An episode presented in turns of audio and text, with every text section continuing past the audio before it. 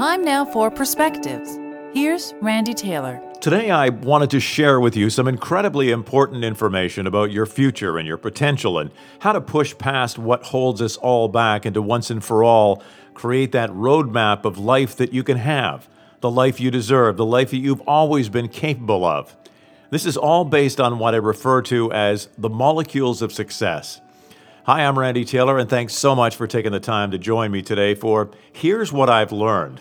I've decided after decades of the study of the science of human potential that this next phase of my life is to share as much of what I've learned with as many people as I can. So thank you for your time, and if you find value in this, please take a moment and share it with others. So, here are the facts of the science of how we got here and how we can change it in a millisecond, every time we have a thought, we go inside the files of the subconscious mind and find out what information that we have from our past experiences relative to that thought. We're about to make a right turn in the car, and the file in your brain says, push the lever on the left side of the steering wheel up to signal right. We want to print a document on our computer, and the brain says, look at the top line on your computer screen, click on the word that says file, then scroll down to where it says print, and hit enter. Or you see an ad for a new gym and your thought is, I want to get in shape. But see, the file says, don't bother. You never keep going. So that's how the interaction of thought and stored information impacts our decisions. Thought also creates emotions, which impacts us in a completely different way. The second part of the process that controls our will is on a biological level that we're completely unaware of the chemical compounds or neuropeptides created by emotions connected to thought is really what is driving the bus. Did you know that every time you have a thought, you create a chemical? If your thoughts are positive and powerful and uplifting, it will make you feel positive and powerful and uplifted.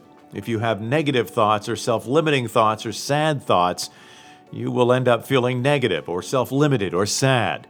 The science behind all of this is absolute and proven.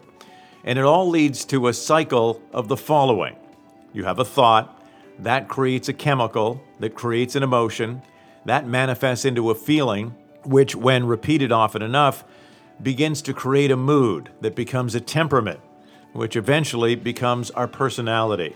When the chemical compounds or neuropeptides are consistently being produced, that leads to the cells beginning to send signals to the brain calling for more of the same in effect, these chemicals become extremely addictive. Over time, anger drives a need for more anger. Sadness begets sadness, elation begets elation, and so on. The key is that whatever chemical is being produced the most, that leads to a desire for more of the same. But here's a major point to all of this it's just as easy to become addicted to the chemicals created from positive emotions as negative.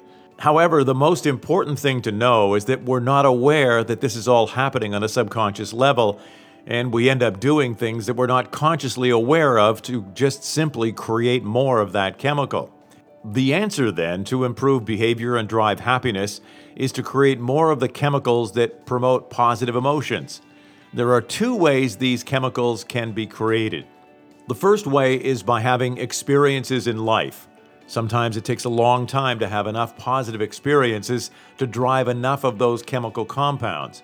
And it's true that we have little control over daily experiences because the decisions we make are often driven on a subconscious level.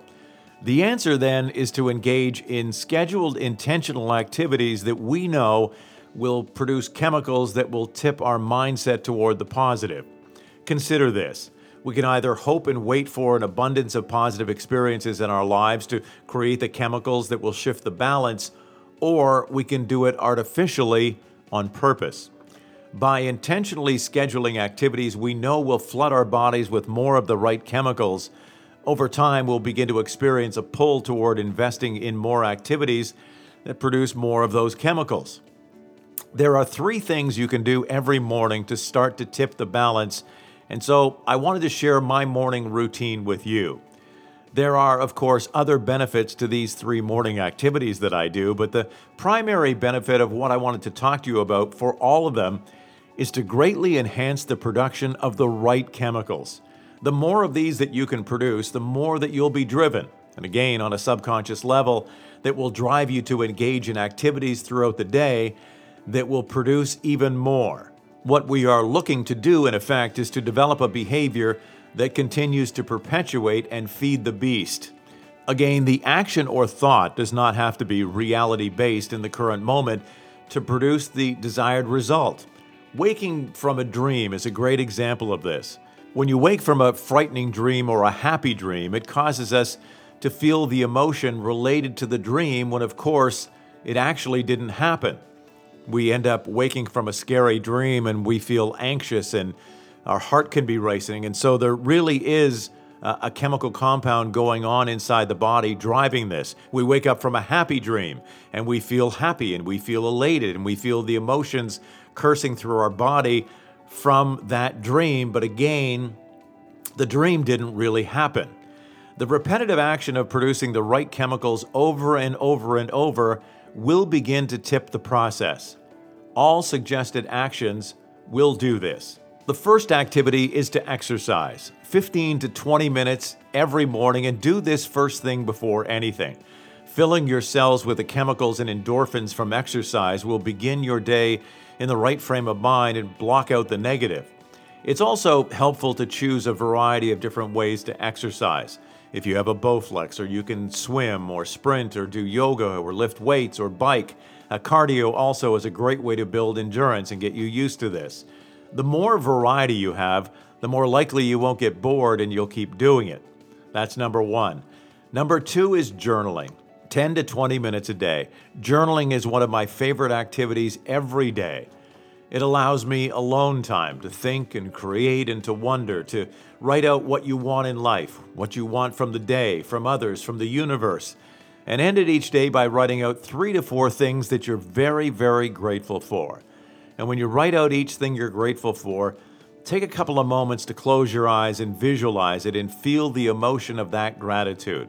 And finally, intake something positive. The last thing I do before I start my day, and I suggest you do as well, uh, is to start your day watching or listening or reading to 10 minutes of positive messaging and motivation. YouTube has an endless supply of videos from some of the greatest minds of the world Les Brown and Jim Rohn and Tony Robbins and Will Smith and Steve Jobs and hundreds and hundreds of others. Again, the chemical compounds created from hearing all that is possible, it's undeniable and will start your day off on an uplifted note, continuously building on more of the right chemicals. Here's what I know for sure. You can do this. I can do this. Every one of us can do this and intentionally condition our mind and body to become driven to feed you all you need to become anything you want and everything you've always been capable of. So, the molecules of success, a lifetime of study into the science of human behavior brought me here. For here's what I've learned and what I wanted to share with you today. I'm Randy Taylor. Have an amazing day and be well.